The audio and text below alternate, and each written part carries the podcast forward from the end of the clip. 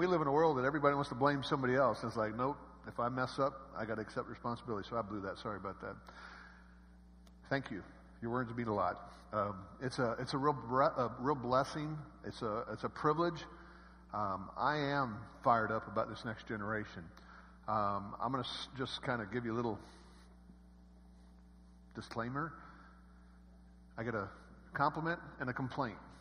Most common compliment and most common complaint is the same exact thing. And I can tell if it's going to be a compliment or a complaint most of the time by the person that's walking up to me. Number one, you speak quickly. You keep me awake. Number two, you speak quickly. I can't keep up. So typically younger generation are like, yeah, you kept my attention. Mature generation is like, huh? So I apologize. I am going to try to slow down, but I'm going to be honest with you. It is hard to slow down because I am passionate and I want to show a generation that the Word of God is true and trustworthy and we can deal with it. Issues. Now, I, I, I was, uh, I, I, joked about it, but I, I'm really not joking when I say that I don't sing, but I, I'm reading the lyrics and I'm writing the lyrics down. And so while y'all were singing, I wrote down these lyrics and it says this your praise will ever be on my lips. You broke through the heavens and you took all my sin to re- and you took all my sin to rescue me. Forgiveness was bought with the precious blood of Jesus Christ. You know, as as I was listening, it was man, y'all sang beautifully this morning. You really did. And as I was listening to that, and I was, I was thinking about those lyrics, here's an honest thought. This is an honest thought that was running through my head, and I just believe in being straightforward. Look, I'm I'm too heavy to tap dance. If I try tap dancing, I'm breaking an ankle. Okay, so I am just straightforward. Here's what was running through my head. If His love is ever going to be on my lips, why don't I talk about Him when I walk outside of church? Um, I'm not trying to be disrespectful, but I do believe that I'm called to step on toes, mine first and foremost. Because what I say to you are things that I'm challenging myself to live with. So I will ask you this, not asking you to raise your hand, not asking you to answer out loud, but internally, can you tell me the name of the last three people that you shared Jesus Christ with that don't know him? Can you tell me their names in the last week, in the last month, in the last year? Because I can name two of them in the last week, but the third one has slipped my mind. That's what I was sitting there thinking. I was like, Carl, you hypocrite. You're going to get up here and you're going to challenge people, but you don't have it. You, you let that one slip. I can see her face as plain as day, but I cannot remember her name. I'm horrible with names, and I try to force myself to remember names. Just because I'm not good with it doesn't mean that I can't force myself to do better at something, okay? Can you name the last three people that you shared Jesus Christ with that don't know him in the last week? Because if his love is ever going to be on my lips, if I'm going to sing your praises forever, is that a song that we sing sometimes? Don't you think I ought to talk about him today? You see, there's 400,000 churches across the nation of America. 400 plus thousand churches of, uh, over the nation of America. We are the most Christian nation on the planet. We have more Christian shirts, more Christian shoes, more Christian wristbands. You name it, we got it as Christian. One of the greatest blessings was last night uh, talking to Pastor Eric, and he said, Carl, you don't need to wear a tie tomorrow. Yes. I don't like ties, but I have a biblical reason. Here's my biblical reason. When you wear a tie, you are celebrating the curse. There were no ties prior to Adam sinning. You can't argue with me on that. I am straight, okay? And I can show you in the scripture where ties come from. Genesis 4:15, Cain killed his brother, God put a mark on him. It's the tie. That is my theology, and I'm sticking with it. Now, guys, we even got Christian ties, but you be honest and you tell me straightforward is America becoming more or less Christian every day? And we have all of our Christian TV, radio, shirt, shoes, wristband, tracks, books, you name it. I mean, we got it all. So what's going on? Well, that's kind of what I want to try to address today, is because uh, I think we got some challenges but I don't like being the total negative downer guy. I think we got some real hope too. And, and so the name of the ministry is Reasons for Hope. That's the name of the ministry that I started. And, and, and when I do uh, Reasons for Hope, I always have an asterisk up there because the asterisk leads to the answer. We can put our hope in a bunch of things, but there's only one that will never leave us or forsake us, and his name is Jesus. And that's ultimately what I'm about. Love apologetics But if apologetics never leads to the preaching of Jesus Christ and the sharing the gospel with people, it's worthless. You will never argue anybody into the kingdom. You beat people up with your IQ, trust me, I can't do it. But some people try to. And I tell folks, look, if you came expecting deep theological stuff, you're not going to get it this morning. Because I grew up around guys with one name crusher, bruiser, mauler, assassin. My father was a professional wrestler, and that's a straight, honest truth, man. So if you think IQ is stress in the home of a professional wrestler, it is not. Trust me, okay? But there's one thing that my father taught me very clearly, and it's how to smell a fake and a fraud from a block away. And you see, I grew up in the church. I was raised in the church. I sat in the pew. You know, sitting in that pew doesn't make you a Christian. I sat in pews till 26 years old. I sang songs. I gave money. I did all that stuff. And I was deader than a doornail. And right now we have 400,000 churches across this nation, and you cannot tell me that they are filled with born again, sold out, Bible believing Christians. It is impossible. Because if that were the case, you would not see what you see in our culture. It would be impossible for that to take place in our culture. And so all I can do is this morning come in here and hopefully step on your toes, step on my toes. We need to become bold. You can only become bold though when you know what you're talking about, when you are sold out for the Lord Jesus Christ and for His Word. You know, I was blessed this year.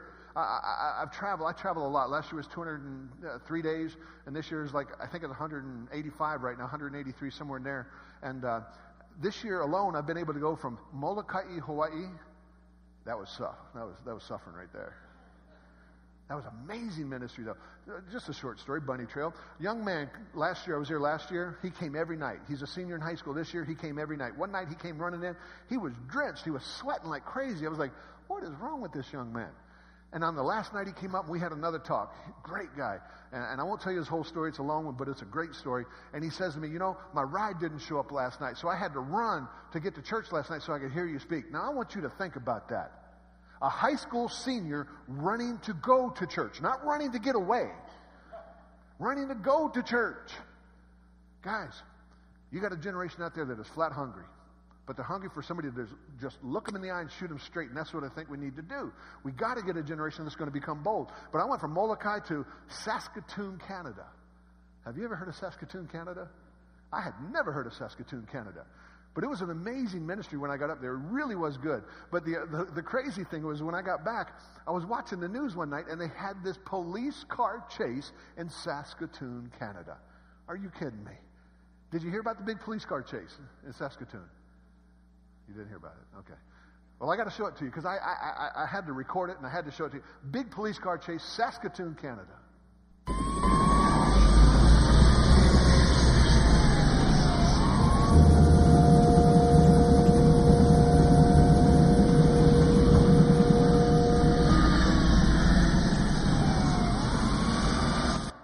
About that? That's big news in Saskatoon, man. I'm going to tell you. Uh, no, truth be told, that is not a Saskatoon police car chase. It's actually a Canadian Midas tire commercial. But when I saw it, I was really struck with the fact that, look, a police officer's job, I love the police officers, I'm not trying to disrespect them, but their job is straightforward to protect and to serve. Catch the bad guy, okay? That's, that's the job. Pretty straightforward. That's an easy day at the office right there. Old boy is stuck six foot in front of you, tire spinning. Walk up, you're under arrest. Done. No. He gets out and he pushes his car. Christian, can I make a parallel? Our job is really simple and straightforward. It's to share the love of Christ with the lost. How do you do it? Oh, that's where God has given us the body of Christ, brother. And if it's in singing, if it's in writing, if it's in making coffee for somebody, if it's serving somebody, if it's just flat loving on them, you can do that. But are we doing it? Or are we making it more difficult than it really needs to be? You see, I, I want to start off in James 1.5. And James 1.5 says this, that if you lack wisdom, what are you supposed to do if you lack wisdom? Please tell me. Ask who? I'm going to suggest to you that that's the key to understanding how you can have 400,000 churches and Christianity can be as invisible as it is in the culture. Because the Christians, the Bible believers, quote unquote, the ones sitting in the church pews are not asking God. And if you think we are, let's go to your local Christian bookstore and let's take a look at the top sellers. And I guarantee you this we're not asking God, we're asking man. You want wisdom? Don't ask me, ask God. And if you ask me, and if what I say doesn't line up with what God said, you're not getting wisdom. You're getting man's wisdom And there is a way that seems right to man, but the ends lead to you don't want it, okay? But you see, we have a generation that doesn't turn to God. Why? Because of the next verse. Nothing wavering, doubt. I'm going to tell you that doubt is the tool that Satan has used from the very beginning. Genesis 3, it's a simple question that Satan asked to get us to where we are today. Did God really say that? Yea, hath God said. That's not deep, that's not theological, that's a simple question. Adam and Eve blew it on that question, but how many of us blow it every day because we do the exact same thing that they did? God said one thing, Satan said another. Adam and Eve had an option. Believe God, believe this, trust it in self. How many of us do the exact same thing? You see, come with me. You want to see questions? Let's go out on the street. Let's talk to people. Boy, I get questions all the time. Well, if your God created everything, then who created your God? I mean, if he could do anything, could he create a rock so big he couldn't move it? How many angels could dance on the head of a pen? You ever get those kind of questions? Go to the college campus. You'll get them. All right? Anybody that hangs out with a certain atheist group, because that's what they love to do. You know how I answer those guys? Would you like to hear how I answer those guys? That's not going to work. This is a question require response session today. I know you all might, this might be a little bit different, but I'm like this insecure guy. I need to know that you're still awake. So when I ask questions, I need to hear that you're still there with me. Would you like to hear how I answer those questions? Yeah. Thank you very much. Uh, what does purple taste like? What does red smell like? Well, that's a stupid question. So is yours. Hey, you want to play games? Go do it on somebody else's dime. Christian, for too long, we have been apologetic. Now, I told you I love apologetics, but I'm not apologetic about my faith. We have almost been embarrassed and ashamed because we believe in the Lord Jesus Christ and His Word. Like we got something to be ashamed of. You got nothing to be ashamed of. You have true hope. His name is Jesus. His word is true. But when you and I almost like are apologetic and ashamed of sharing the gospel with somebody, guess what? There's a vacuum. And when that vacuum is filled, it will not be filled with the truth of God's word. It's going to be filled with man's wisdom. And that's why we see what we see in the world today. You see, that right there, that question, questions aren't the problem. Being able to give an answer to the question is the issue. And we have a church that's filled with 400,000 churches filled with people that are sitting in pews that when they walk out the back door, you ask them a basic question about their faith, and I guarantee you the vast majority could never tell you why they believe what they say they believe. Now, we believe, but why? And God said to study to show yourself approved. This isn't Carl telling you to do this. This is God. Study to show yourself approved and be prepared to give an answer for the reason for the hope that lies within you. And that word reason is a, is a rational logical response as to why you believe what you say you believe. And if you can't do that, you're not doing what God called you to do. And it's a part of the reason why we see a generation that no longer trusts the Word of God. You go, you go ask them, why would a loving God allow death and suffering? What about carbon dating? What about continental drift? What about light from the further star? What about aliens? What about UFOs? Global flood? Where'd the water come from? Where'd the water go to? How'd they build a 450 foot long wooden boat wouldn't fall apart, leak like a sieve? How'd you get two of every, seven of some? 10 billion species of animals on a wooden boat. Ever hear those? Can you answer them? because that's what the world's coming at me with. You don't believe me? Come to one of the camps that I'm doing. Come to the camps. I'm telling you right now, I spoke 23, minimum 23, they added more sessions, but 23 times that I checked off in the last two weeks when I was over doing the camps and working with the youth. You have a generation that is begging for answers. 45 minute additional Q&A with a high schooler. Do you know what we spent 25 minutes on? Parents, you better deal with this one. We got young ones in here, so I got to be careful sexuality. There's a major struggle with this younger generation. If we don't talk about it, guess who is? And I guarantee you, you don't like the answers that they're giving them. And we're not haters because we speak the truth. We love people enough that we speak the truth to them because when we know that there are consequences to actions, and we're not willing to speak the truth to somebody, thinking that they're going to get mad, they're going to call me a name, they're going to call me a hater, Look, that is not love. You and I got to be bold. We got to speak the truth in love, with meekness and fear. You see, I go on to verse 8 and it says this right here a double minded man is unstable in all his ways. And I want you to think about that.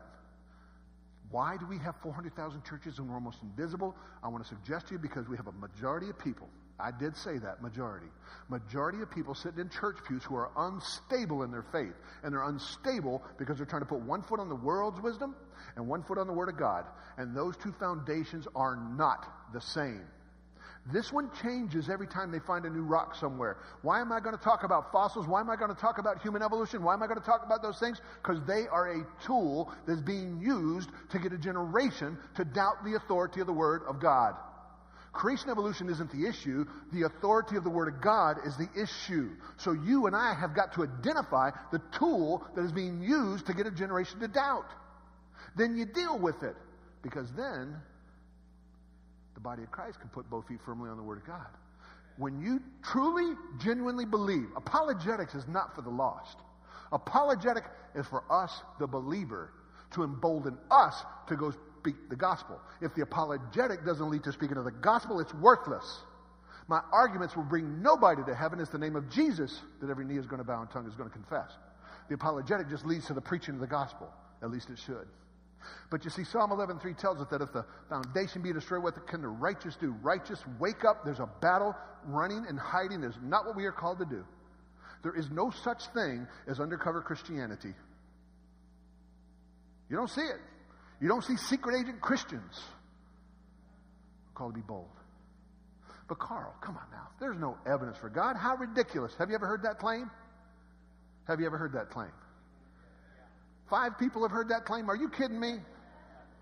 Would you like an answer to that claim? You better put your seatbelts on. You think I've been speaking quickly? Oh, no. We're about to turn it up a notch.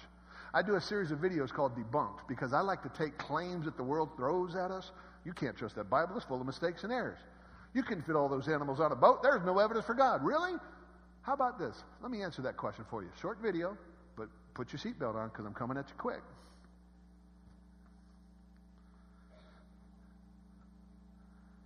Well, here it comes.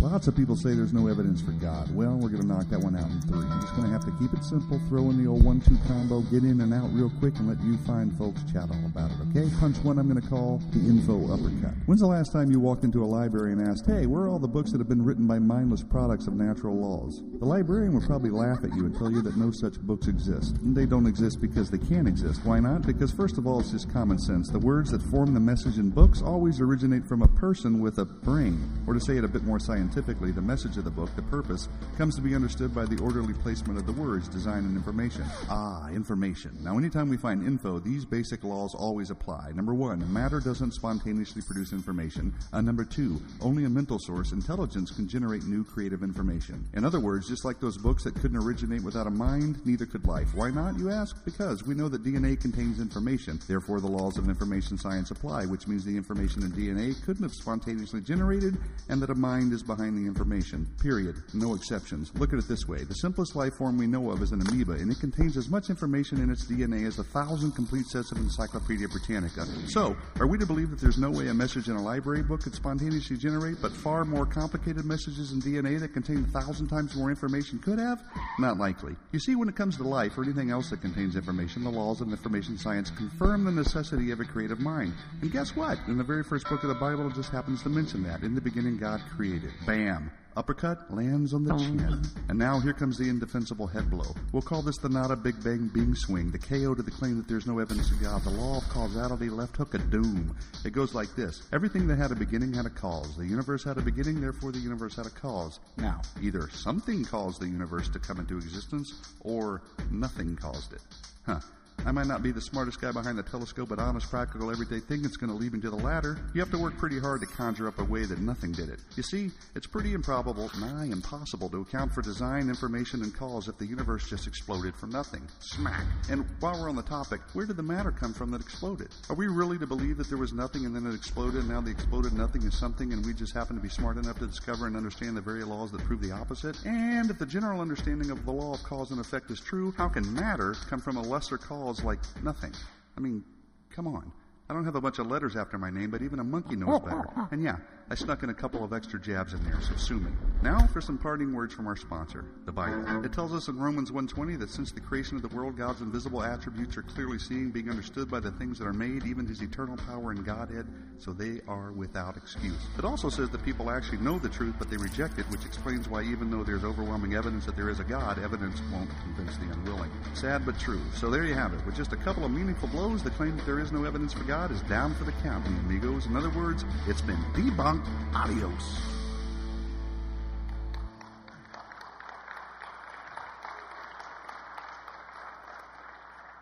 That's too fast. We didn't get it. Intentionally so. Was it done well enough that you would watch it again? Was it done well enough that you'd not be ashamed to share it with somebody? See, that was the whole intent. It was done so that it is more information than you can take in one sitting, but you're willing to watch it again. So, how many of you have a smartphone, iPad, smartphone, iPad? Anybody? Ooh, almost all of you. I'm shocked. Not.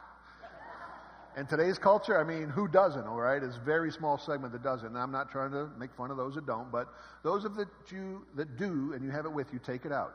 We're in church. Turn it off. No, turn it on. Go to your app store. Go to your app store and type in Reasons, plural, Reasons for, F O R, Hope, Reasons for Hope. Download the app by Fast Apps. It'll work on um, um, uh, Mac and uh, Android. Yeah, Google Play. So download it. It's free of charge. All six of those debunked are on there. I'm giving them to you as a gift. I want you to have them so that you can watch it again and you can share it, okay? If you go to our store, uh, our, our website is R F O R H, Reasons for Hope, R4H.com.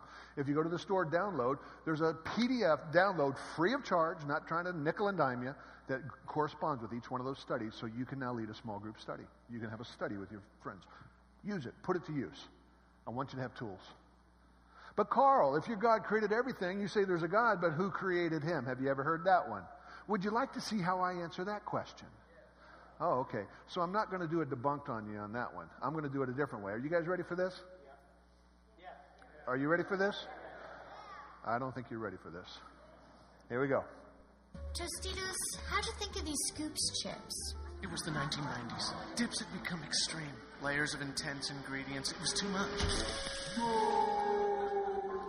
I was a broken chip, and I needed to change, but how? I wandered the world looking for answers. I looked at stuff. Then it hit me. I changed my shape. Now I'm ready for any dip. Even this big old dip? Booyah! Bring it! Bring it! Booyah! Booyah! Booyah! I told you you weren't ready for that. Because I'm looking at some pretty shocked faces. What? Who created God? And you're showing a Tostitos commercial? I actually do this. I do. I have it on my iPad. What? Oh, okay. So uh, let me ask you a question. Uh, do you believe that a bag of chips really can talk? Do you, do you believe that? Anybody? Anybody? Nobody? Whew, thank you. Those guys are really hard to have conversations with. I'm just telling you. And you're finding more and more of them on the college campuses, unfortunately. Uh, uh, okay, so you don't believe a bag of chips can talk. Then, then let me ask you this. Do you believe that a chip can change its shape all by itself? Doesn't like the way that it looks anymore, so it's going to change its shape. Anybody? Anybody? Nobody? Thank you. So you think it's ridiculous to believe that a bag of chips can talk or a chip can change its shape. That's ridiculous, Carl. Really? That's ridiculous? Then why isn't this ridiculous?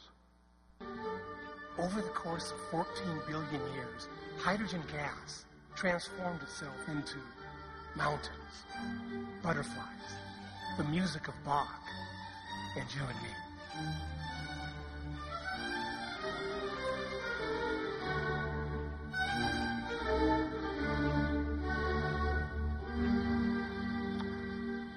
Okay, so it's ridiculous to believe that a bag of chips can talk and a chip can change its shape. But if I throw some classical music into the mix, over the course of 14 billion years, hydrogen gas transformed itself into mountains and butterflies, the music of Bach, and you and I.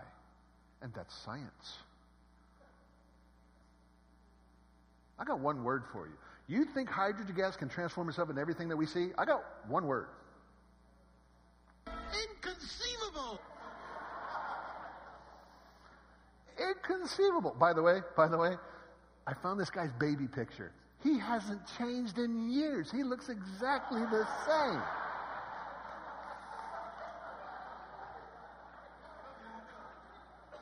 By the way, I do this too. Because you see, when I get in a conversation with the lost, they're not the enemy.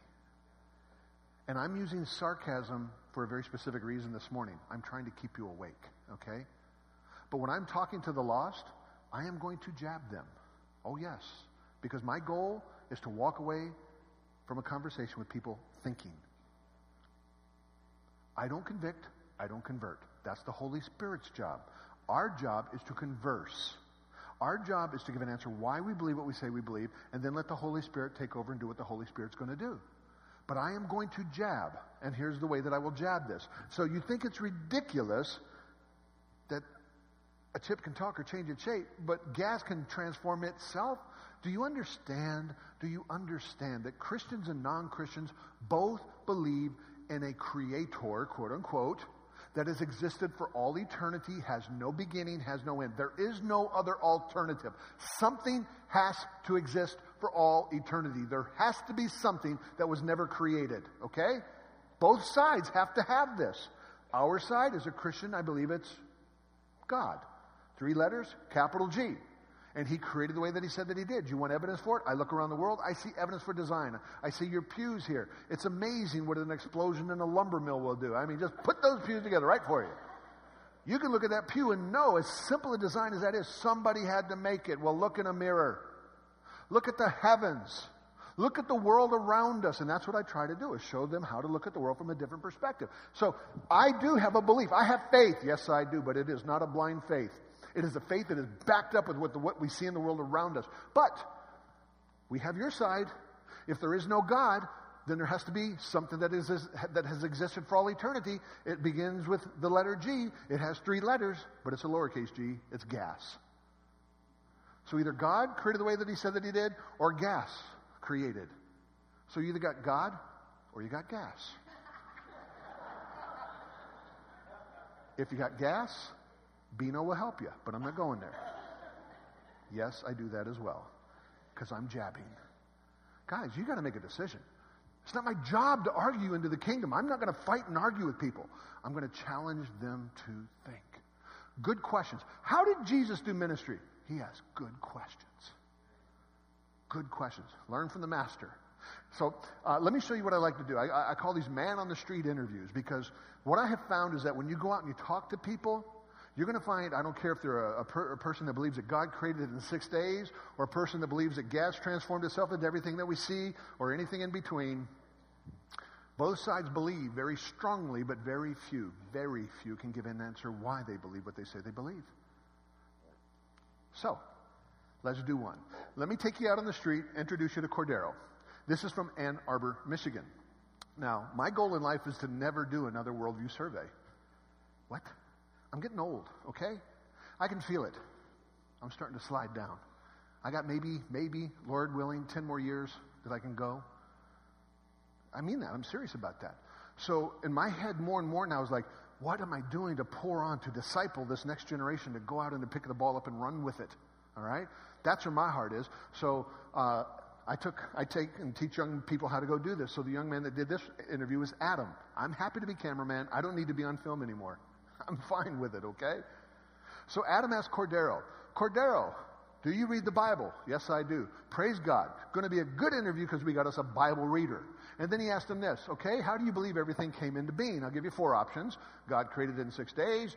God created using millions of years. Intelligent design, there's something out there we don't know about it. Or naturalistic processes over millions of years. And Cordero said, um, well, I would definitely say that uh, the Big Bang Theory definitely doesn't cover it to me. Um, as far as what I've learned throughout my lifetime, I just basically go along with the six days of creation thing. Isn't that great?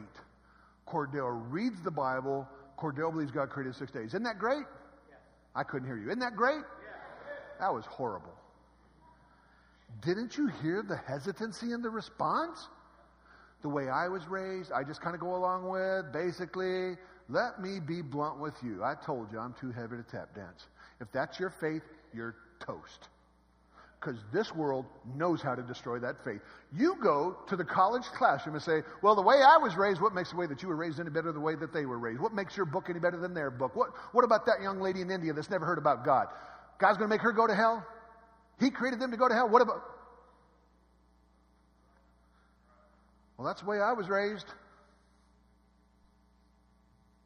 Guys, it will not work in this culture. I'm just telling you. I deal with it all the time. You see, I'm not mocking Cordero. Please hear my heart. This is just the typical Christian that I get. All right?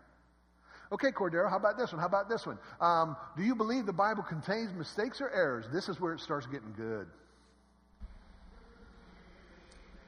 I'd say There's confidence. there are definitely some things that I read that seem kind of shaky to me. Yeah. We're done. Man, I'm telling you right now, if that's your faith, you're walking out of here and you're going to walk into the Arkansas State University. You're going to be a light. You're going to be done. Shredded. I got, man, I get emails all the time. My heart breaks. Young lady, Megan, she writes me. I spoke at a camp close to the camp that you spoke at up there in Ohio. She, this young lady, she goes off to Auburn University six months after she goes to Auburn. She writes me. Mr. Kerby, you told me I wasn't going to have answers and that they were going to uh, come after my faith, but I had no idea. My friends, my teachers, they all have answers why they believe what they say they believe. I was raised in the Baptist church. I went to church. I went to uh, Christian school. I can't give an answer. Theirs makes sense. All I can do is parrot what I heard somebody else say. By the way, church, regurgitation is not education. And for whatever reason, church, we have adopted the way the world educates, which is bring them in, give them information, memorize, come back tomorrow, regurgitate back to me what I gave to you. I grade you on how well you regurgitate. Well, regurgitation isn't pretty, it doesn't smell good, and it is not the way that we should educate. We have to teach application. Memorization without application is worthless, especially in this culture that has changed. Mature folks, number one complaint. You're telling me I did a bad job. No, I'm telling you that the culture has changed. And mature generation, my generation is begging for you to pour into us. My generation is begging because I'm just being as honest as I can be with you right now. Every time I get up and speak to the youth, I see a chasm that is growing between the mature generation and the younger generation, and it's growing. And one of these days, I don't know how you're ever going to span that bridge. I just don't see it. I'm afraid of it. This generation is not going to reach over to this generation. Not going to happen. They don't care. This generation, I don't like the way they look. I don't like the music that they play. They play it too loud. That you better get over that. Because mature generation, if we're not willing to reach across this chasm, and, and get rid of some of our personal preferences. You think I'm telling you to water down the preaching of the gospel of Jesus Christ? Are you hearing that from me? I'm going to speak it straight as straight, but we got to be real. This generation has got to set aside some of that and reach across because this generation is begging. They are, I'm telling you right now, 50% of the kids that I speak to when I go to camps are suffering from sexual abuse. 50% minimum. 60% are depression, dealing with some sort of depression. I'm telling you, man, my mind is blown with the cutting and the depression. What is going on? They're being taught a different history. They're being taught that their value is based on how well they look compared to a billboard, and you can never compare with a billboard because it's not real, it's Photoshop. But they think their value is how pretty, how smart, how talented they are. No, your value has nothing to do with that. Your value has everything to do with the fact that God created you, made you, in his image, died for you while you're spitting on him. If you remove that history, what do I have? I'm not as pretty. I'm not as smart. I'm not as talented. What have I got to look forward to? Every youth group that I've spoken to, every this year, I've had someone commit suicide before getting there. It's reality. Guys, there's a battle. We have hope. It's not this kind of a faith. I'm not mocking Cordero. Cordero, how do we get so many different races if we all go back to one man and one woman? You're going to tell me that's not an important topic in our world today? Let me be blunt with you. Christianity, Christians are the only ones that have an answer to solve that issue. But how many of us are willing to step outside the four walls of this church and go speak the truth that there's only one race, the human race, that we are all created in the image of God, that we are all fearfully and wonderfully made, and I don't care what you look like out on the outside. You see, it's not just white, black, black, white. My wife is Japanese. I know your pastor's wife is Japanese. We've grown up with the slant nip fisheye. We've heard it all, okay? We've heard it. My grandmother wrote me when I got engaged. She and I will never be friends. You come to my house, I'll be the perfect hostess, but she and I will never be friends. She's seen her grandchildren twice in their lifetime. Why? Because your children will always have those eyes. Guys, it is. We have a generation that was raised with saying Jesus with their lips, but with their minds, they'd already been infiltrated by the world. How'd you get all those different colored people, Cordero? How'd you get the black people, white people, blue people, green people, yellow people? How'd you get all those different colored people? That I honestly don't know. Then why should I trust you on anything else? We have hope because God's word is true and it deals with that issue. Cordero, science has proven that the earth is millions of years old. Everybody knows that. But when you read the scripture, it's kind of hard to put millions of years in the Bible. So if the Bible's true, then how do you explain a fossil that's 100, 200, 300, 400 million years old? How do you do that, Cordero? How about this? Let me rephrase the question. The wages of sin is fill in the blank. What? You fundamentalist Hicks. Where'd they dig you up from? You believe the wages of sin is death. Bunch of fundamentalists. You're killing me. Look, I can prove to you that the wages of sin isn't death. It's simple. How long ago did Adam live? A few thousand years ago? Let's go down to your local museum.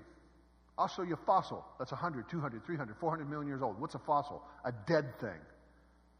We find fossils of humans that date back three to 400,000 years. Adam wasn't here 400,000 years ago. So you got dead things long before Adam ever came onto the scene. Are you starting to see a problem? Am I telling you that I believe in those long ages? Oh, no, I do not. But I'm telling you that those of us in the church that say Jesus with our lips, but then we sell out for what the world has to say, and we say, God, I know what you wrote, but let me tell you what you meant. God, I know you said you created in six days and rested one, but you didn't quite understand science, God, because science has proven the earth is millions of years old. So those days, well, they're not really days, they're actually long periods of time. Or you got a gap in between Genesis 1, 2, uh, 1, 1 and Genesis 1, 2. God, we know what you wrote, but let us tell you what you meant because you just didn't quite understand science. Who do we think we are? He's God.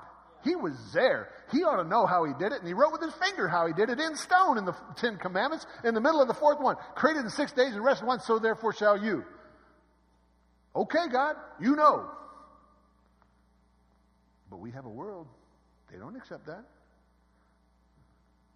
How do you explain fossils that are hundreds of millions of years old? Hmm. On that, um, it's really hard to say. Um, like I'm saying, like my personal opinion, just from the way I was raised, I go along with the biblical definitions of most things, but uh, I guess I really couldn't answer that question. What do you think? That's an answer that's going to change the world. We're going to go turn the world upside down by compromising on the Word of God. Oh, he wrote that, but he didn't really mean that. Yes, that's going to turn the world upside down in the wrong direction. Come on, Carl, man. You're beating us up. Lighten up. We came to church. I mean, come on. This is supposed to be feel good.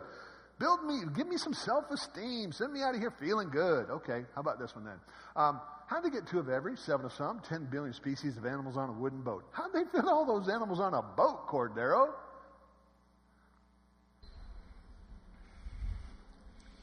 Once again, sorry if this doesn't help much, but no clue. Those of you that downloaded the app, you're going to have a clue. Go to debunk, more debunked, scroll down, how they fit all the animals on the boat. I'm giving it to you for free. Five and a half minute video that I don't have time to go through everything on a Sunday morning, but I just hopefully challenge you to dig a little bit. There are answers. But here's the way that I like to answer questions by asking a question. Yeah. Let me ask you a question. How do they get the balls to roll uphill? Now, I'm a nice guy, so I'm going to help you here. There's no reverse photography.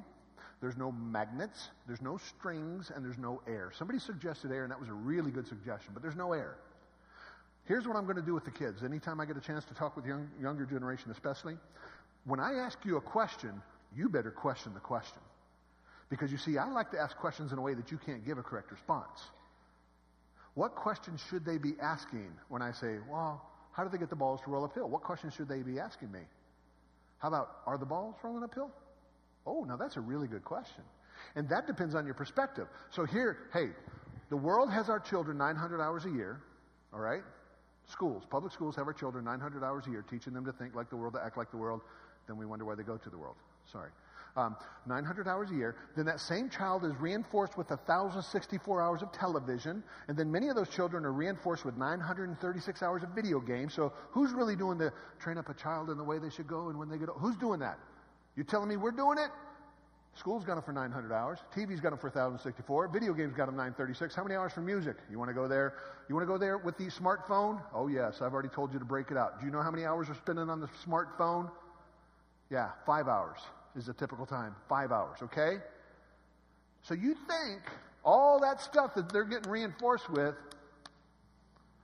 they're not being taught to look at the world from a specific perspective? I'm saying you got to look at it from a different perspective. So I'm going to take the same evidence, and all I'm going to do is I'm going to twist it, and I'm going to look at it from a different perspective. Because you see, there's either God or there's gas. And if there's gas, you're going to look at the evidence from a certain perspective. But if there is God, you look at the Christian and non Christian. Do we have the same rocks? I can't hear you. Christian and non Christian, do we have the same stars? Christian and non Christian, do we have the same people? Why do we explain it so differently? It has nothing to do with the rock stars and people. Nothing. It has everything to do with the worldview. What you believe about where you come from, God or gas. And if you believe God, you're going to see things completely and totally differently than if you believe gas. You see, evidence isn't the problem. The problem is we have a generation that has been raised by the world to think like the world, and then we in the church have come in and we've tried to sprinkle Christian dust on top of the wrong foundation. You cannot get Christian morality on the wrong foundation. Let me illustrate that for you, please. Does the world talk about astronomy? Absolutely, they do. There's a history that is being taught. Slow, gradual processes, Big Bang, hydrogen gas came together. That is totally different from a history of astronomy that God told us. In six days I created everything. On day four, I brought the sun. Why would you have the sun on day four, but you got light on day one? Great question. You know why I think it is? Pure speculation on my part. Ancient cultures, what's one of the number one things that they have worshiped from almost the beginning of time? Sun. Worship the sun. I'm sitting here like, okay, God, He didn't give it to us until day four. So I can almost hear Him saying, Why are you worshiping the sun? I didn't give it to you the day four. Didn't even need it for the first three days, okay? Why are you worshiping the, worshiping the creation? Why don't you worship the one that created it? God said He created the sun, moon, and stars. Day four. Does what I see in the world, or is what I see in the world, consistent with what I read in the Word of God? Oh, yes, it is. How about this? Simple illustration. How many observable stars are there in the sky? I'm not talking total number of stars, because that's a big number. I'm talking the ones we can see using the greatest technology, the greatest telescopes on the planet. It's a big number. It's a 7 followed by 22 zeros. It's, guys, I'm, I'm, I'm like one of these guys. Who invented counting that high? I'm, I'm honest. I was like, I'm like, look, Carl, you need to invent counting. We're back in the day. Okay, Carl, you need to invent counting. Oh, okay.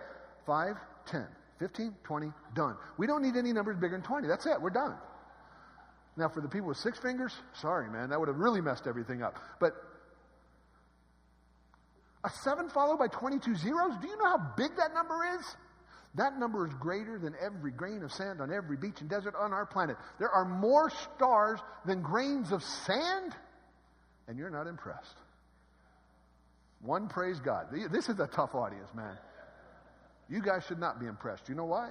Because it's actually 10 times more stars than grains of sand. And by the way, the total number of stars, including the ones that we cannot see, let me let a non Christian tell you that number. Non Christian quote here. Some people think it is what? What? Do you know what I did when I read that? I almost went charismatic. I'm telling you, man. I did. I almost, I almost raised a hand. And that's, dude, that's charismatic for me. I'm, I'm serious. I am so conservative white cornbread that if I'm raising a hand, I'm swatting a fly. I am just that stiff, okay? But I said, Amen, because it takes an infinite God to create an infinite number of stars, to speak them into existence from nothing, and He knows them all by name. That's the God that we serve. And we want to sell him out for gas arranging itself over 14 billion years? Guys, the heavens declare the glory of God. Oh, by the way, the same God that knows the name of every one of those stars says he knows the number of hairs on your head. And I don't care if you're bald or not. You still have the same number of hairs on your head as you did when you were born. They're just a different type of hair. It's a vellus hair. But you still have a hair. And God knows how many of them there are. How about this? Biology. Does the Bible deal with biology? World does. World tells us that over the course of 14 billion years, worm turns into fish, turns into amphibian, turns out uh, into a rat, turns into a monkey, turns into the black man in Africa, of which some of them ate fish, got smart, moved north, turned white. You laugh. That's exactly what evolution teaches. You don't believe me? I'll show you the video from the programs. That's what evolution teaches. Evolution is a racist philosophy. Now, I'm not saying that some Christians aren't racist, but we're racist when we're sitting in the pew, not because of what God said, but because of what man said. Because God said, we'll deal with that. You see, God said that we all go back to one man and one woman. That's what God said. By the way, what does science have to say about it? You know, they've been studying the Y chromosome, which is passed from the father to the child. They've studied every culture on this planet. I don't care what you look like on the outside. They now know beyond a shadow of a doubt every person on this planet goes back to one man. I could have saved a lot of time and money on that research. They've been studying the mitochondrial DNA. Mitochondrial DNA is passed from the mother to the child. They now know beyond a shadow of a doubt, and I don't care what you look like. Every person on this planet goes back to one woman. Guess what? God said. That needs to become the rallying cry of every Christian. Not what do you think, what do you think, what do you think, what did they say? God said. God said, 1 Corinthians 15 45, first man, Adam. What are the implications? It means we all go back to one man. Genesis 3.20, Eve is called Eve because she is mother of all living. What's that mean? We all go back to one woman. Do you know what that means? Acts 17, 26. We are all of one blood. That means there's one race, the human race. You want an answer to the issue that we have today? We have it. We are all created in the image of God. There is only one race, the human race. You want to start segregating and separating because of looks? That is brought on by racist ideas of evolution. You have an inferior race, and by the way, that is in the original title of Charles Darwin's book Origin of Species or the Preservation of Superior Races. So some are weaker than others. How do we get all those different colored people? Download the app. There's videos on there. How you get all the different colored people for one man and one woman. Can't do it all, okay? I can only do so much. But here, let me give you this piece. I found this interesting. They've studied this one man and one woman, and they were shocked by this. Results came out a while back. Uh, we all go back to one man and one woman, and they, they lived at the same time.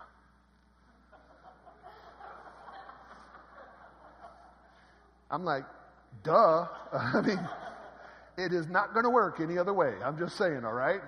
We'll move on. Uh, what about geology? You think the Bible doesn't talk about geology? Come with me this July. I know it's last minute, but I'm going to take people out. We're going to go dig dinosaur bones. I'll do it next year as well. Get on my mailing list. I'll take you out. I'll let you see the rocks for yourself. Rocks cry out, scream. The evidence there screams that God did it the way that He said that He did it. But we have a generation that has been taught to look at it from a different history. We have to teach them how to look at it from a biblical history. Here's my point, and I got to wrap up. You see, guys, I see in the church, we're trying to impose a morality on a generation. We want them to look a specific way, to act a specific way, to speak a specific way. This is what I was raised with. I sat in church pews till 26 years old, deader than a doornail, donating money, singing songs, and I was going to hell. But I knew the lingo, I knew the way to act, I was a chameleon. And many of my generation, that's what we were taught to do. And then we were teaching this generation what to do. Chameleon worked in my culture growing up because the culture wasn't openly aggressive, antagonistic against Christianity. Today it is. Chameleons are disappearing. That's why I believe that we're seeing this greater increase in dark and light. There's not as much gray. The gray is shrinking. But which way is the gray shrinking to? Unfortunately, I see the majority going to the dark right now because they think they're walking away from Christianity. Oh, I was a Christian. I was raised a Christian. You were never a Christian. You have no clue. And this is what I tell the kids when I deal with them. At the end of this week, you're going to know what you're walking away from. Because if you're going to walk, you're going to walk knowing what you're walking away from. I didn't know what I was walking away from when I did it. We're trying to impose a morality on a Christian, a Christian morality on a foundation that won't accept it. You know, we want, look, we, we, don't smoke, we don't drink, we don't chew, we don't date girls that do, we don't like that long hair stuff, we don't like that pierced and that, that tat. We don't do that. We're Christians, we have a morality, but that morality is based in the history. If you lose the history, you cannot keep the morality. Abortion is wrong because God created life. If you lose that history, abortion becomes whatever you want it to be. Marriage is one man, one woman for life. I'm not a hater. I love you enough to tell you the truth. There are consequences to wrong actions. That's love. Marriage is one man, one woman for life because the creator of the institution said so, and you are free to distort it, but there are consequences to distorting. If you lose that history, you're going to deal with what we're dealing with today. And if you can't keep the morality, you might as well forget about the future. This is where the battle is at, in my humble opinion. We have a generation that has been raised by the world to think like the world. They've been given the facts, and then we in the church have been relegated to teaching our little fairy tales and our fables and our little Bible stories. Where are you going to go? I know where I went until I was 26. They got facts, they got fable. I know where I'm headed. You see, you're like, man, this guy's a jerk. He's mean. No, I'm brokenhearted. Because I deal with so many young people. And when you see the hurt and the pain that's going on, I see these kids. Why would a loving God allow death and suffering? What about carbon dating? What about, what about, what about, what about, what about? And they're getting tossed to and fro. They're getting beat up. And what I want to do is to, to, to get parents to take that responsibility of training their children. But if I, you know what I got to do sometimes? I got to reach the kids to reach the parents. My other speaker, Juan, uh, he has a ministry in Miami, a Hispanic uh, church, but I brought him on with me because I was like, I wanted, we had to reach that culture as well.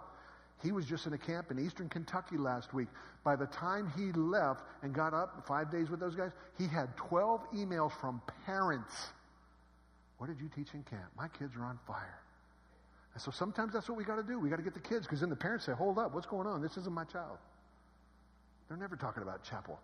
I got passionate about that because my son came to me six years ago and said, You're going to be a grandfather. And this is my first grandson, and my granddaughter on my son's side. And remember, my wife's Japanese, so son, daughter, half Japanese. They're our grandchildren, quarter. This is the other grandchild. Blonde, curly hair, blue eyes. What about skin color? Dude, it's a genetic trait. We can deal with it. It's not an issue, okay? We can deal with it. But you see, my concern was I saw what was going on in this culture, and I was afraid did I pour into my own son, my own daughter enough because they've now got to pour into their children? And so I said, you know what? I walked away from an extremely successful ministry to start what I'm doing now because I said, I got to go after a younger generation of men. I don't care about big, I don't care about numbers. In this year alone, I've spoken to groups as small as five. I don't care who sits in front of me, we're going. I'd ask you to pray for me. I need your prayers. You can tell that by now. Look, I can show you video after video after video. I really can. I've done a lot of on the street talking and all that. But here's the bottom line who's reaching them? We're called to do it. Are you willing to walk out of here and open your mouth and start sharing the love of Christ with somebody? Or are you silent because of a fear that, oh, they might ask me something that I don't know. They might call me a mean, nasty name. You better get over that. They put our Savior on a cross. He died for us. If He's willing to die for me, I should be willing to speak for Him. He doesn't need me, He doesn't need you. He gives us the privilege to represent Him. Do it well. See, this is what I want to do. I'm done. Short video. But this is what I want to see. I'm not here just to beat you up with creation. That's, that's not my heart. My goal is to see the gospel of Jesus Christ preached because it's at the preaching of his name that good things will happen. This is what I want to see happen.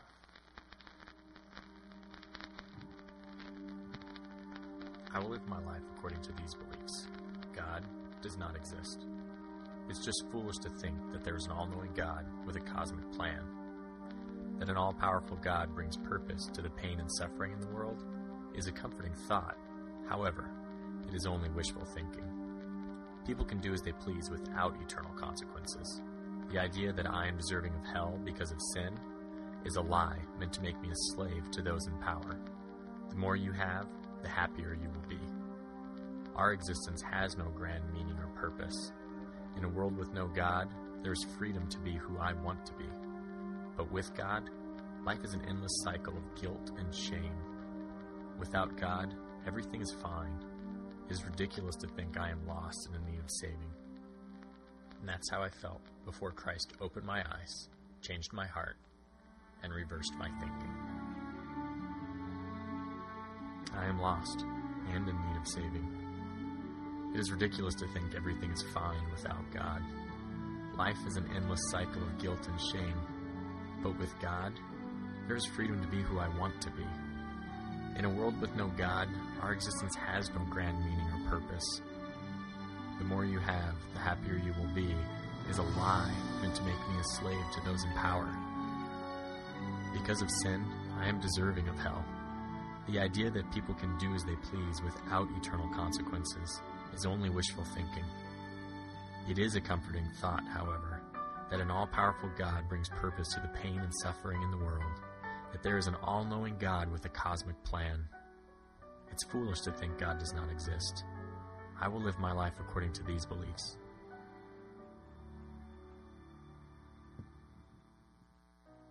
Would you bow your heads, please, and close your eyes?